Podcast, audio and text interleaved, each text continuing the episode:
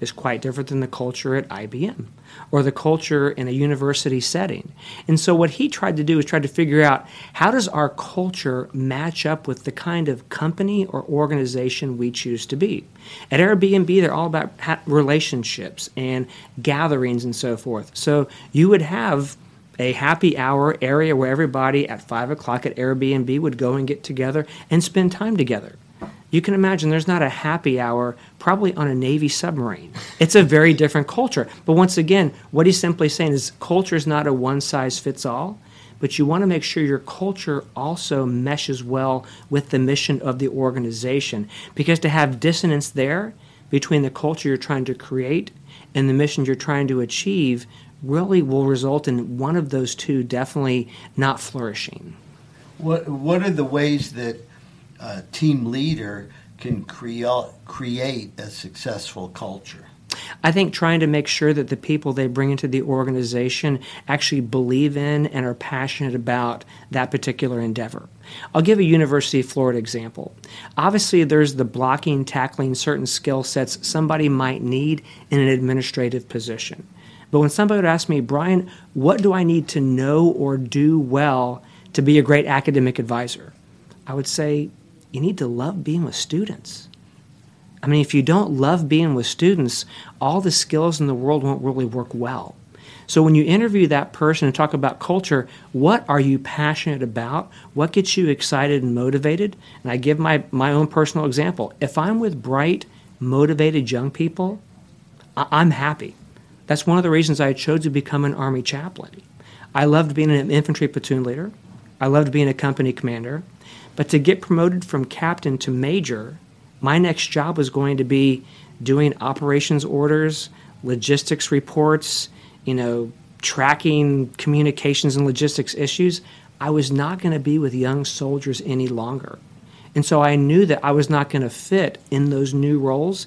That's when I decided if I became a chaplain in the military, it would keep me with young soldiers a lot longer.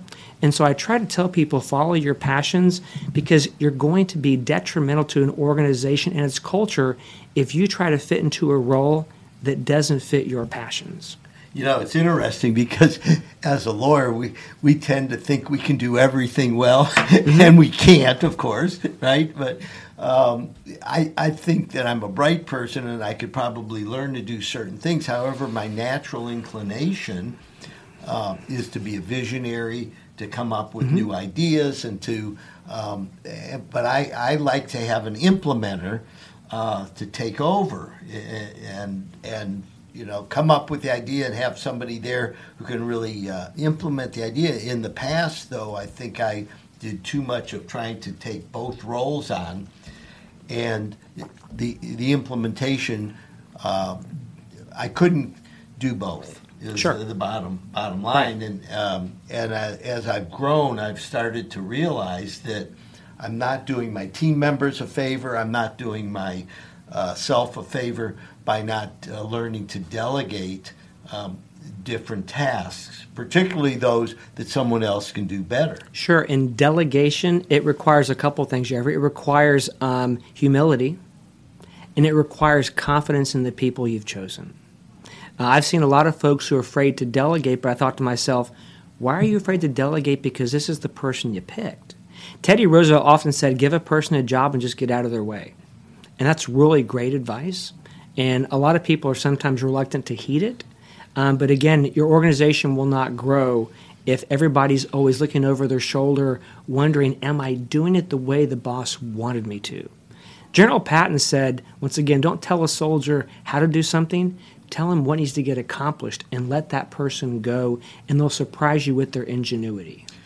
Well, how do you do that in the military when you have to have uh, everybody functioning like a, a, football team, really? You know, sure. a team, and you know, it's like uh, I'm the quarterback and I have confidence in my linemen not to, uh, you know, uh, let somebody in to run me over and knock me out of the game or whatever. So how do you how do you accomplish that?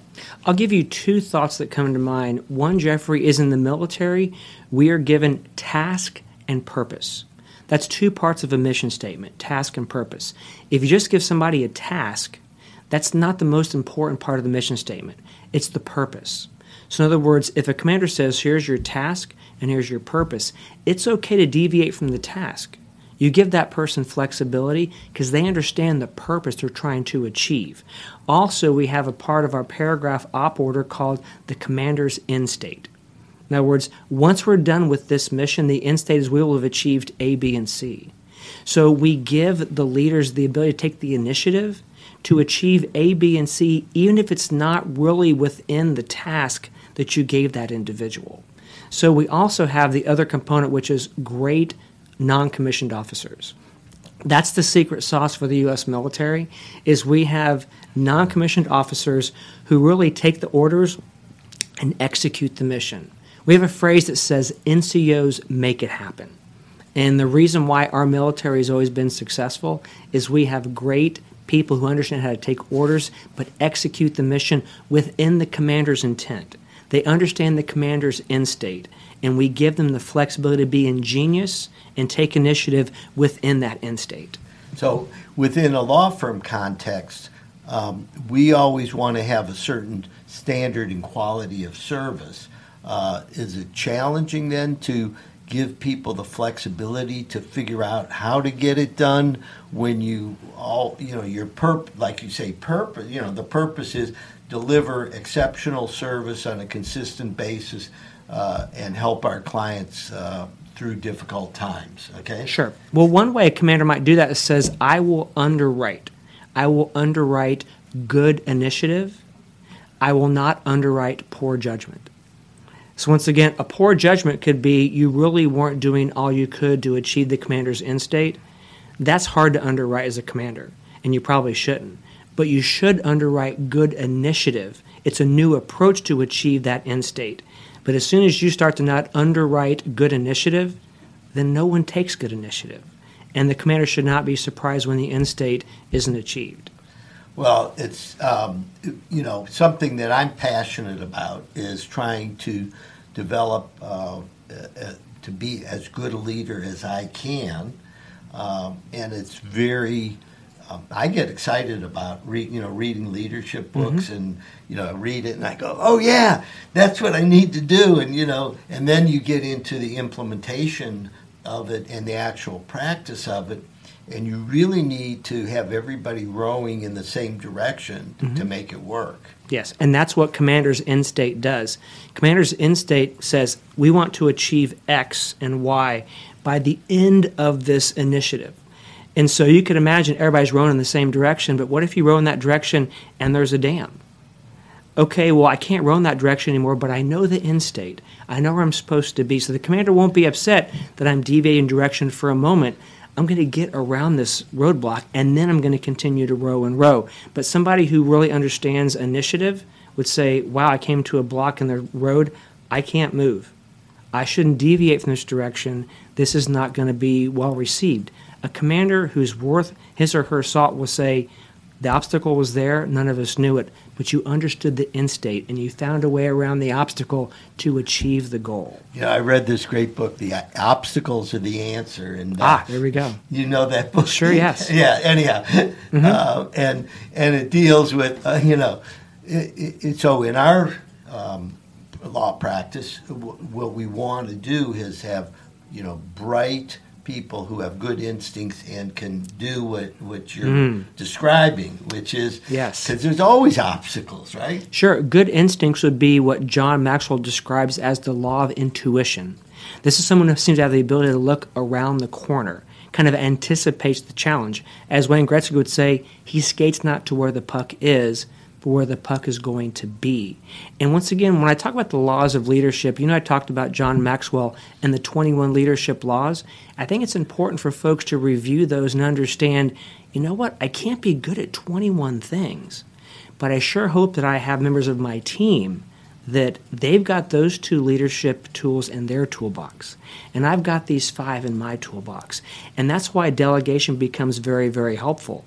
You turn to people who you know on your team can utilize those leadership laws well, and having all 21 on your team makes for a really, really effective situation. Well, I'm glad you said that, so I don't have to learn learn to be great at all 21. I just we don't have time. I don't have time and you know it's it's uh, uh, fascinating because um, you've devoted your life really to learning about um, leadership and ethics.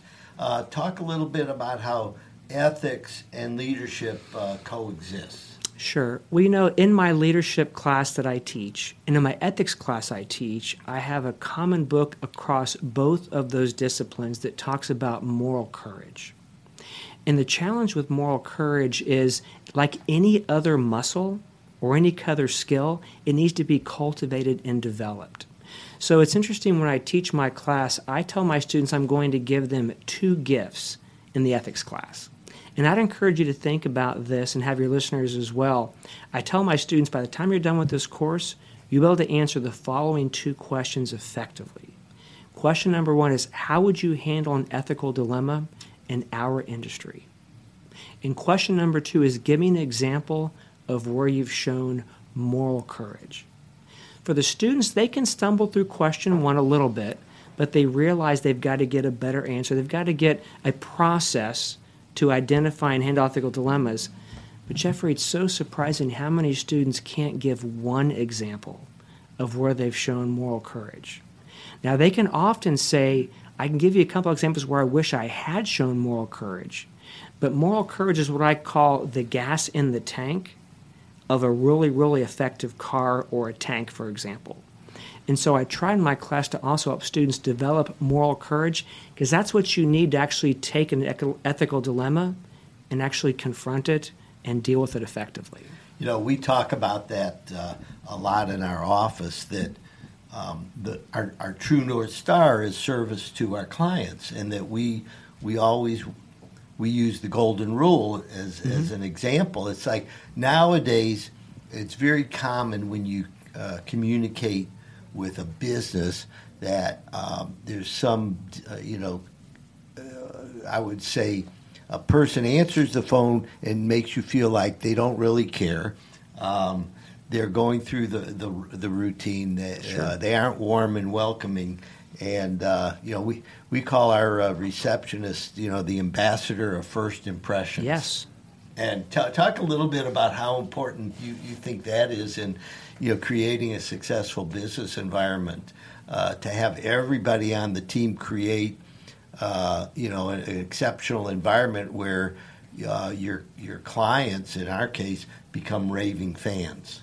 Well, I've heard people often say, people might not remember what you said or how you said it, but they will always remember how you made them feel.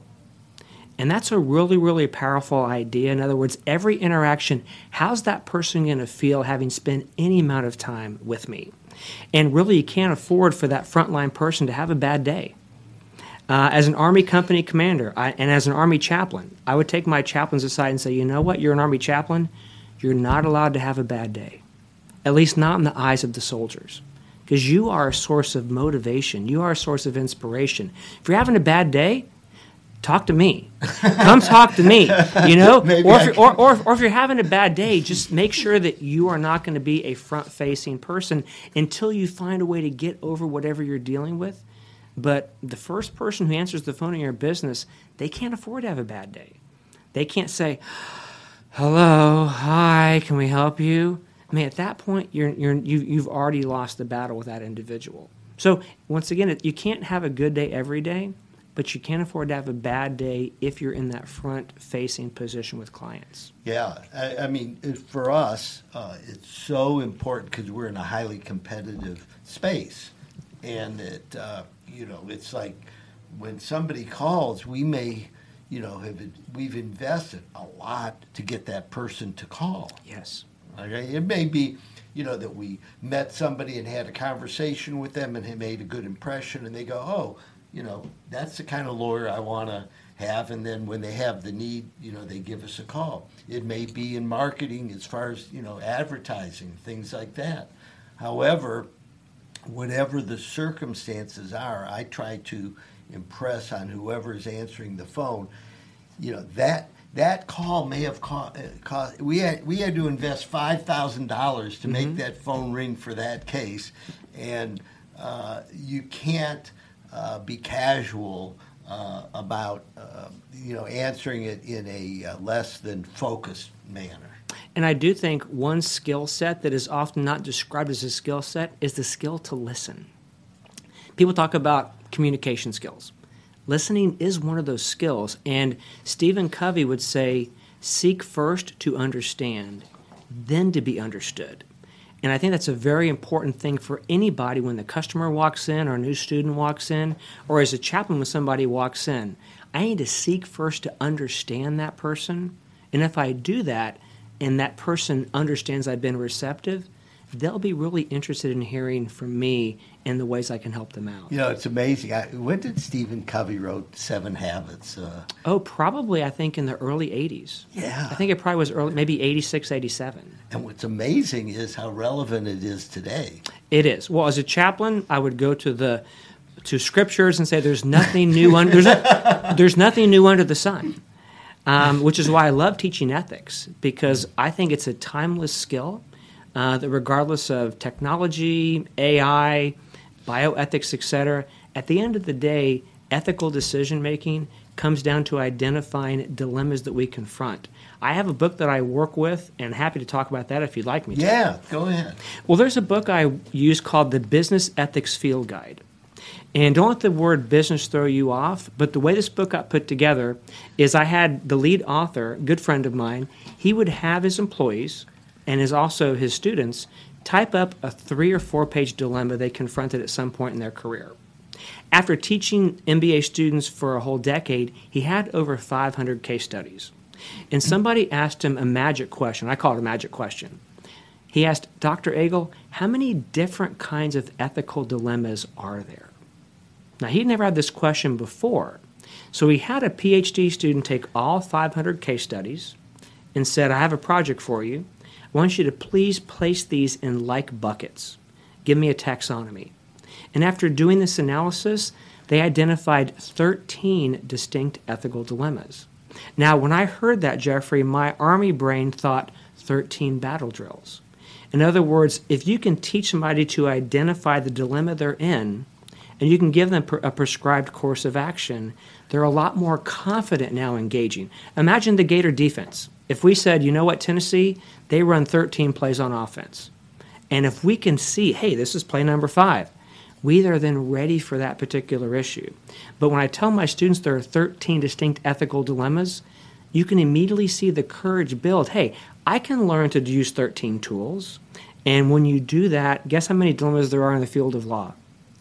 There are 13, 13. in the field of medicine. There are 13. Give, us one or two. Sure, of course. Uh, Brian, I'd love to hear. Yeah, a great example would be ethical dilemma number two in this book is made a promise and the world has changed. That happens all the time in our personal life and professional life. As an Army chaplain, imagine me promising my young son a weekend to the beach with his friends, but I have a soldier gets in a car wreck. And my commander wants me to go to the hospital to be with this injured soldier. Well, I've made a promise and the world has changed. I've got to find a way to balance these two competing interests. And that's where the idea of moral imagination comes in. So, in that example, Jeffrey, my students always fall in the trap of, well, you have to tell your commander no and not go with the soldier, or you have to tell your son no. I said, no, my commander really wants a chaplain there. They said he, they want me there.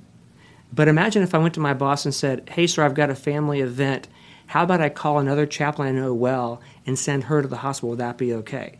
Hey, Brian, I don't care if it's you or some other chaplain. I just want a chaplain there with the soldier. But made a promise and the world has changed would be one example. Another would be loyalty. And I see this is a big challenge right now where someone is asking you to be loyal to them, but they're asking you to be loyal to them, maybe at the expense of loyalty to an organization or the organization's values. Another example would be intervention. You see something that's wrong. Should you be the one to intervene? How do you intervene? Another example would be suspicion but not enough evidence. You smell smoke and you think something's wrong, but maybe nothing is wrong here. And how you investigate that or how you report it can be very, very challenging. So how do you how do you, would you go about it? Uh, well, I'll, I'll, give you an example, but but notice I didn't say one of the thirteen dilemmas is stealing. Okay. One is lying. Okay. One is being deceitful. Mm-hmm. Many people, I think, in these days misunderstand bad behavior with poor ethics. No, that's bad behavior. Ethics is really ethical dilemmas. So it's not the Ten Commandments. Not, not at all. I mean, that's not those, are, those are not ethical dilemmas exactly. But suspicion with not enough evidence. Uh, the first step in every single ethical dilemma is gather the facts, and how you gather the facts can be very, very important. I had a colleague at work, for example, who uh, told me that he had gotten a job offer and he was going to be moving on with his family, but he didn't want anybody at work to know yet. I said, Hey, sounds fine. Congratulations. Happy for you. You'll be the one to share the news. Two days later, he came into my office and he was upset and angry. And Brian, how could you tell people that I got this job? You promised that you weren't going to share with anyone. And I said, Well, I didn't. Well, you must have. I only told you. I said, Yeah, but you told me like 10 feet away from an open office door. And then he realized, wow, it wasn't you. It must have been somebody overheard the discussion. So again, suspicion, but not enough evidence. And how you handle those delicate matters are, are really, really important. Yeah, in a business sense, uh, a business setting, when an employee has done, you think the employee has done something that you wouldn't approve of, uh, that would apply, right? Yes, and you shouldn't rush in with an assumption. I'll give you an example about how I work with students on the blocking and tackling of ethical decision making. Um, many students jump to conclusions very, very quickly. And, and that's kind of our human nature to take in our information and to try to make quick decisions because sometimes they're of the essence. But I give my students the example imagine someone abroad had a few drinks and then hit, got in a car and hit a pedestrian. Did this person hit the pedestrian voluntarily or involuntarily? Now, almost all students jump to the word voluntarily because the person was drinking. And I'll say, drinking what? Oh my goodness. we're, we're, drinking right now. This is water. Right, right, right, we're having water. But the students say, well, I just assumed it was alcohol. Yes, I know this is the problem with many ethical. We rush in with information we think we know, and we don't take a step back and gather all the facts. What if I had said the person had one glass of wine, but the person was jaywalking? Now, who do you really think is responsible for the situation? Well, Dr. A, this is all new information. No, it's not new information, it's unknown information you didn't take the time to gather the facts because gathering facts and making assumptions based upon those facts is really important before you then jump in to try to develop courses of action to address the dilemma. So gather facts, make reasonable assumptions, and then develop courses of action. We do that in the military. That's how we do the military decision making process. Gather facts, make assumptions based upon those facts, and develop courses of action for the boss. I tell my young students, you're not going to make the call most of the time for an ethical dilemma. You're going to identify one and go to your boss and say, hey, here are a couple different ways I think we could solve this. You're the boss.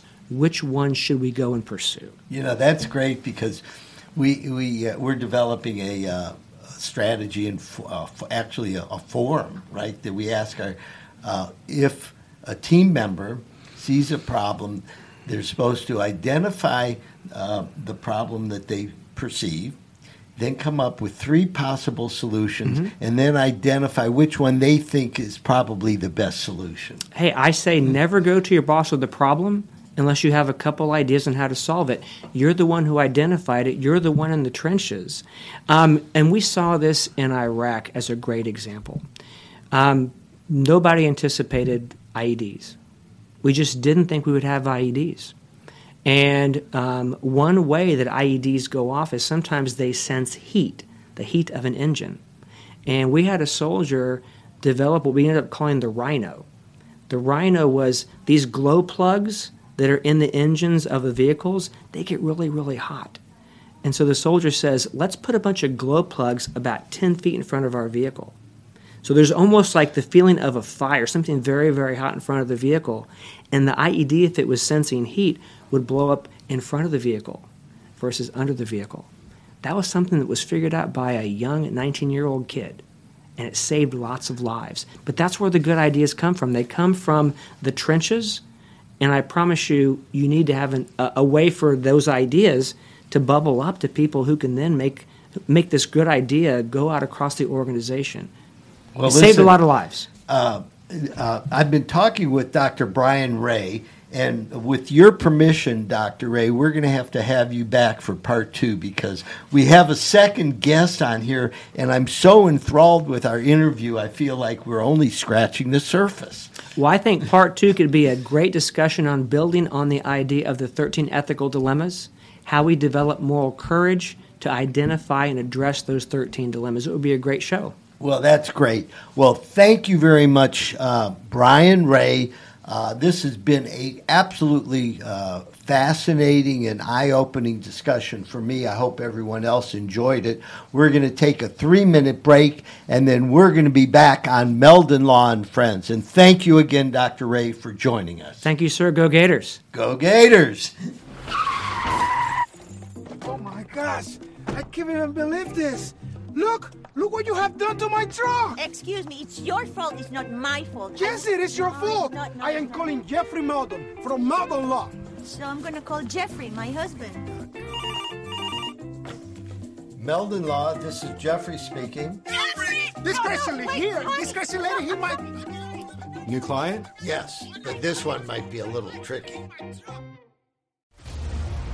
When you're a member of the Gator Nation, you know what it means to never back down. Meldon Law has been a proud supporter of the Gator Nation since 1971.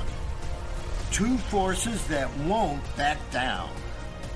As the old saying goes, if you can't beat 'em, join 'em.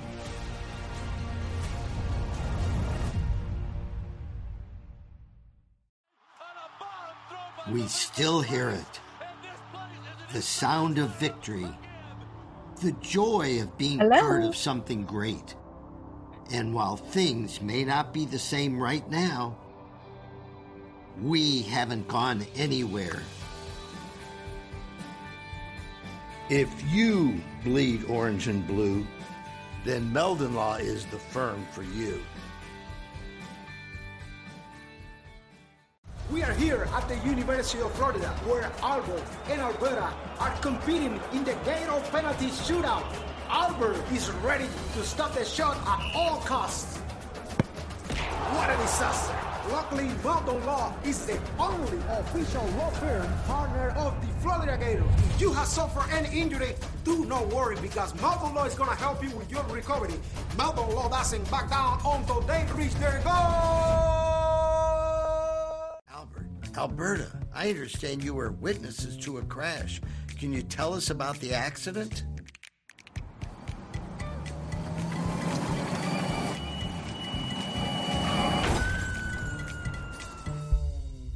When you're in a crash, it's important to get witness statements immediately after the accident. Whether you're in a car, truck, motorcycle, scooter, or even a golf cart accident, at Meldon Law, we won't back down.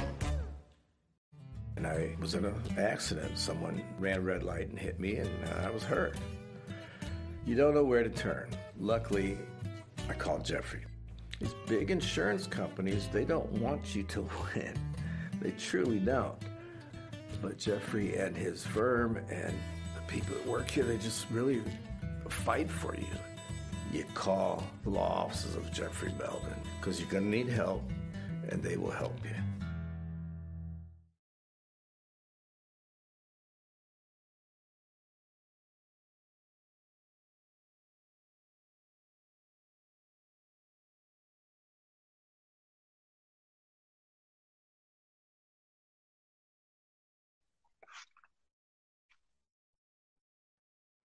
Can you hear me? okay. Yes. Doing very well. How about yourself?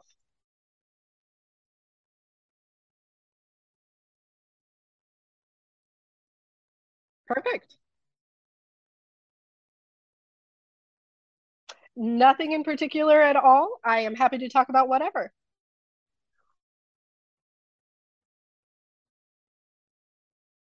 See, it's 444 right now.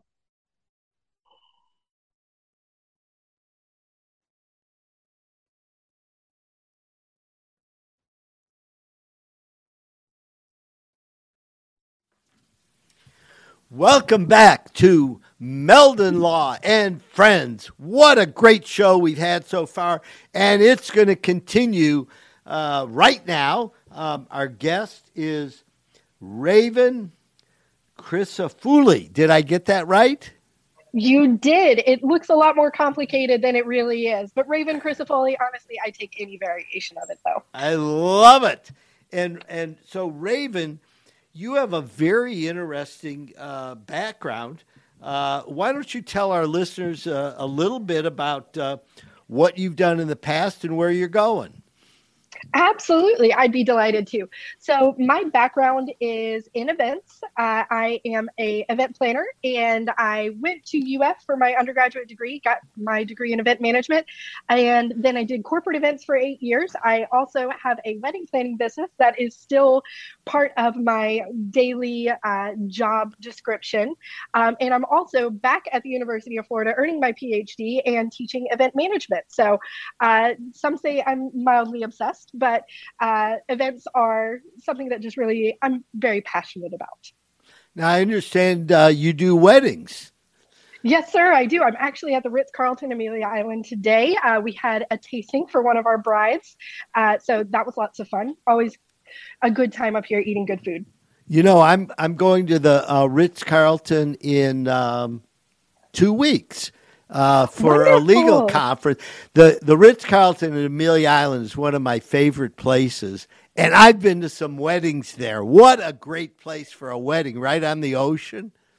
Absolutely. It's a beautiful property. And I hosted corporate events um, just next door at the Omni Amelia Island for eight years. So I, I love this area. It's just so beautiful. I want to hear a little bit about how's this wedding going to come off. Tell us where is it? Is it going to be inside, oh, outside, all that? And and So are you moving? Do we have the the ceremony in one place and then another? Tell us how it's going to happen. Absolutely. So it's pretty classic for a Ritz Carlton uh, Amelia Island wedding. We have a outdoor ceremony out on the um, the lawn. Background is going to be the beach. Uh, they're going to move out over to uh, cocktail hour, which is going to be outdoors. Then they're going to go into this beautiful ballroom for the reception.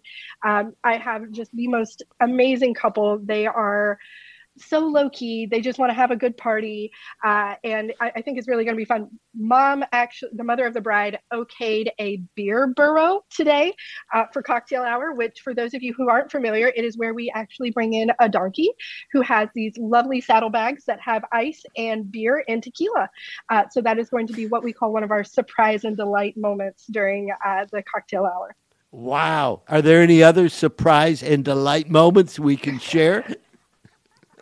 At, we actually today was the first day of the design phase of our planning. We plan in phases. So we start with all the core logistics, getting all the main vendors locked in. Then we spend a little bit of time on design. And then the last phase is actually executing and wrapping up all the loose ends before wedding day. So at this point, that's the main surprise and delight. Um, but I, my, my couple's really cool. They're really into baseball. They're really into golf. So I think we're going to have some fun add-ons in there as well.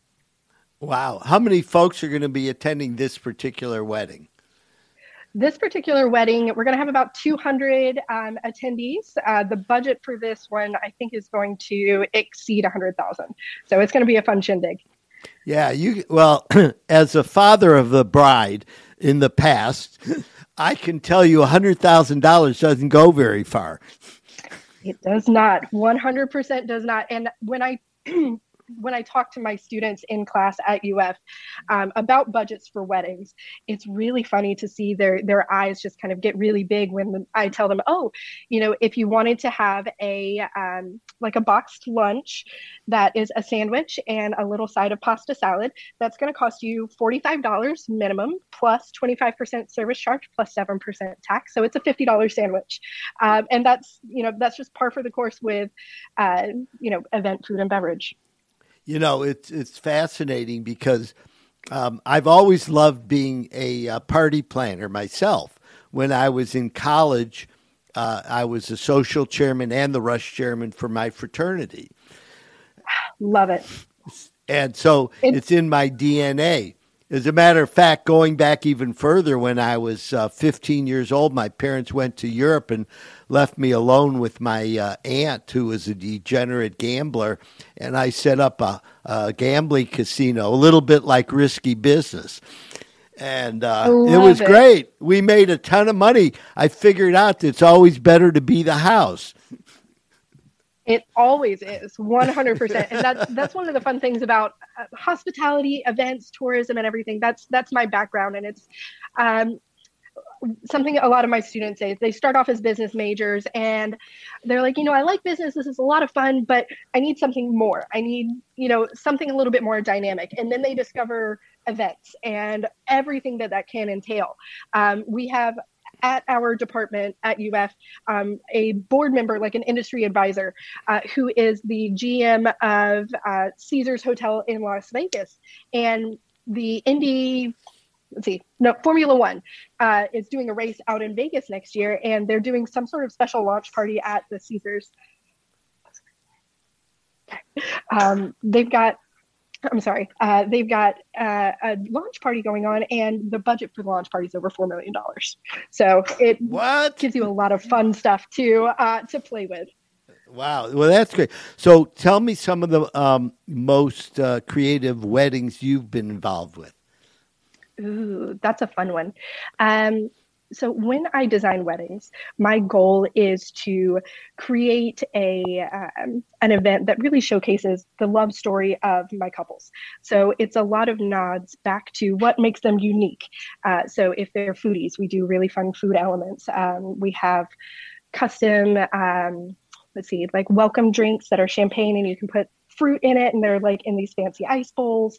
Um, we've had um, one of my weddings last October uh, was a Chinese American and Ghanaian American uh, couple. So we had uh, Ghanaian dancers come in and do a performance.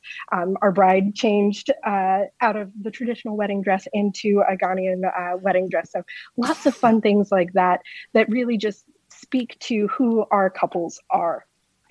So, how do people get a hold of you? I say they have a wedding and they want to do a, a fabulous uh, wedding. Uh, how do they get a hold of you? So we, the easiest way to get a hold of me is through my website, so whitemagnoliaevents.com. Um, we're also on Instagram if that's your preferred mode of communication. Uh, but yeah, that's that's how you can reach us. Well, um, you know, at Meldon Law, we frequently have um, events, um, grand openings for offices or for, uh, you know, events. We, we took everybody over to the beach for three days, and our um, uh, office manager, Nikki Hadaway, did an incredible job to put four, 45, 50 people together uh, in a destination somewhere and have it all work out seamlessly for three days was a big project, right? Oh, absolutely. Yeah, the the amount of effort is always underestimated for anybody who's new to events. You get into it and you're like, "Oh yeah, I can do this." And then you realize all the moving parts, everything that's changing. Um, but honestly, like I would get bored if my job was the same every day. I'm one of those people that can't do repetitive uh, stuff. So I, I appreciate the challenges that pop up along the way. It keeps everything from getting monotonous for me. So, what do you do when a, a, a well thought out plan unravels? Um, you make a spur of the moment change. So, uh, one of the things I tell my students is you can know everything that we teach you in the textbook, but the most valuable thing that you're going to need as an event planner, um, and honestly, this is true in any business, is being able to think on your feet and make quick decisions. So, um, I had a wedding one time where the bride was very particular about everything fair. Uh, and one of the groomsmen, um, he lost the pocket square uh, for his his tux, and the bride was having conniptions about it basically. And uh, so what we ended up doing is we went to the catering team and we said, okay, do you have a cream napkin that we can utilize?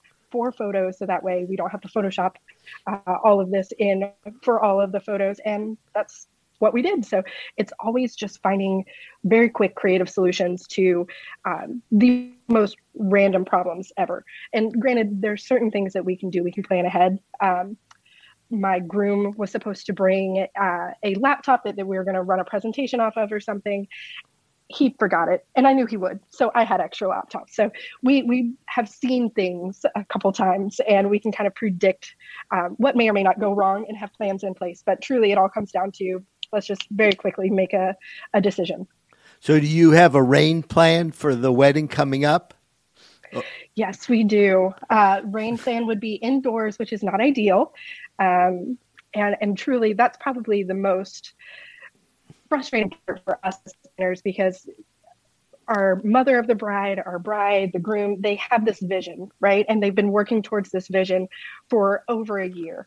And then we have to say, okay, you have to make a call on whether or not we're going to risk you getting rained on outside or if we're just going to go ahead and bring it inside to be safe.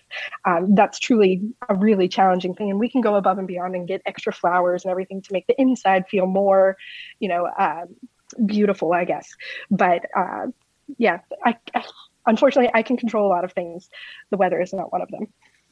I know when my daughter got married in 2014, uh, we did the wedding at a historic building in Miami in the design district, and it had five stories, and it was an atrium, so it was beautifully set up for the wedding. And they actually had a garden on the rooftop, and we had the wedding mm. all designed for the rooftop and uh, about uh, two hours uh, before the wedding, you know, the the wedding planner calls me. She says, "You got to make a call. The ra- radar shows it's rain coming in." And we gotta, you know, we gotta, you know, set up and do it. Actually, it was more. Than, it was about two o'clock in the afternoon for a seven o'clock wedding. Is when we had to make Ooh, the call. call. Yeah, it was a fairly early call. However, it was raining at the time. It was already raining and yeah. they were and that may that complicates it, right? It really does. And a lot of the hotels are now putting clauses in their contracts that state that if you make the call to leave it outside and we have to move everything inside, there's a surcharge. Um, so we're the hotels are trying to financially incentivize people to make the safer call. Um, so that way you know it, it doesn't come down to event staff to scramble to reset everything 30 minutes before a ceremony is supposed to start. Um, but you know it's it's hard. I know. We and we had it so you know designed really cool where we'd stop start on the top floor and uh, have the ceremony, and then after the ceremony, move to the next floor down for cocktails mm-hmm. and uh, hors d'oeuvres, and then move down the next floor. We had a, a living room set up for the late night stuff, and then move down to the that. ground floor. You know, and so people were going to be, uh, you know, having all these. Re- it was historic building. It was called the Moore Building. Uh, down in the design district in, in Miami. And so, anyhow, it, the fact is, though, because we had a really good planner working with us, the guests that came in, it went off seamlessly because mm-hmm. we had a backup plan and that right. made it happen, right? So you, that's Absolutely. what that's the reason. That's one good reason why you want an experienced wedding planner, right? Absolutely. Having an experienced event professional for any event is a massive asset. And not only can we help you walk through a, you know, a, a rain backup plan or something like that, but, uh, you know, we have background knowledge that you may not have. We can look at a contract and say, "Ooh, there's something here that's going to bite you later." You know, let's let's mix this up. Um, my husband's an attorney, so I remember going through contract law and everything with him when he was in law school, and I still love contracts. So anytime I get a hotel contract, I'm like, "Ooh, let's go look at it." Um, but yeah, there's a lot of creative stuff that you can do uh, with contracts that protect you, that give you additional. Um, leeway uh, if something were to go wrong. And as a, an average person, you may not have that expertise, right? So it, aside from just being able to help you on site, the planning, having a planner for the planning part is very helpful. But um, what we tell clients, people in general, and I'm not saying this just because I'm a, an event planner, but um, there's two different types of wedding planning that we offer essentially. One is full service planning, and that's where we walk you through every stage of the planning process.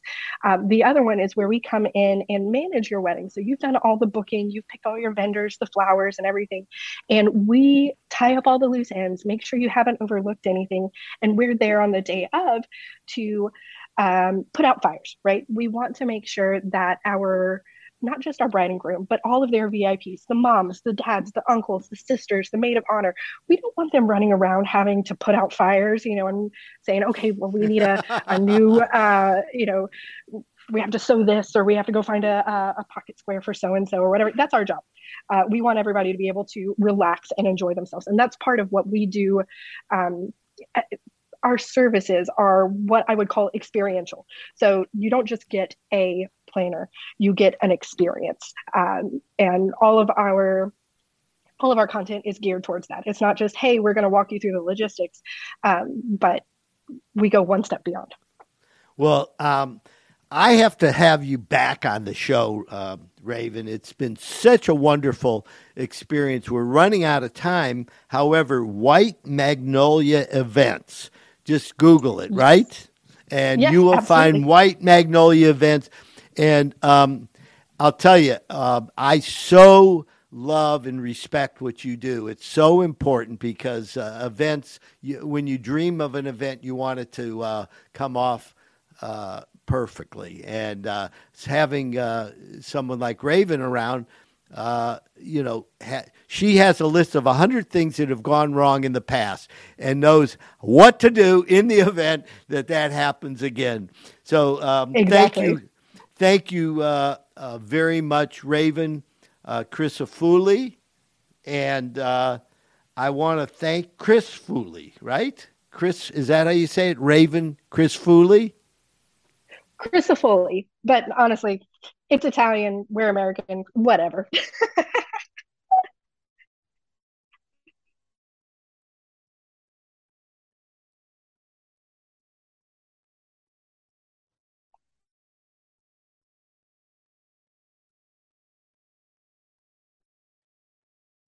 I would be absolutely delighted. In fact, one of my former students is on your team right now helping with some marketing outreach events. So um, I'd be delighted to help in any way that I can. And thank you again for the opportunity.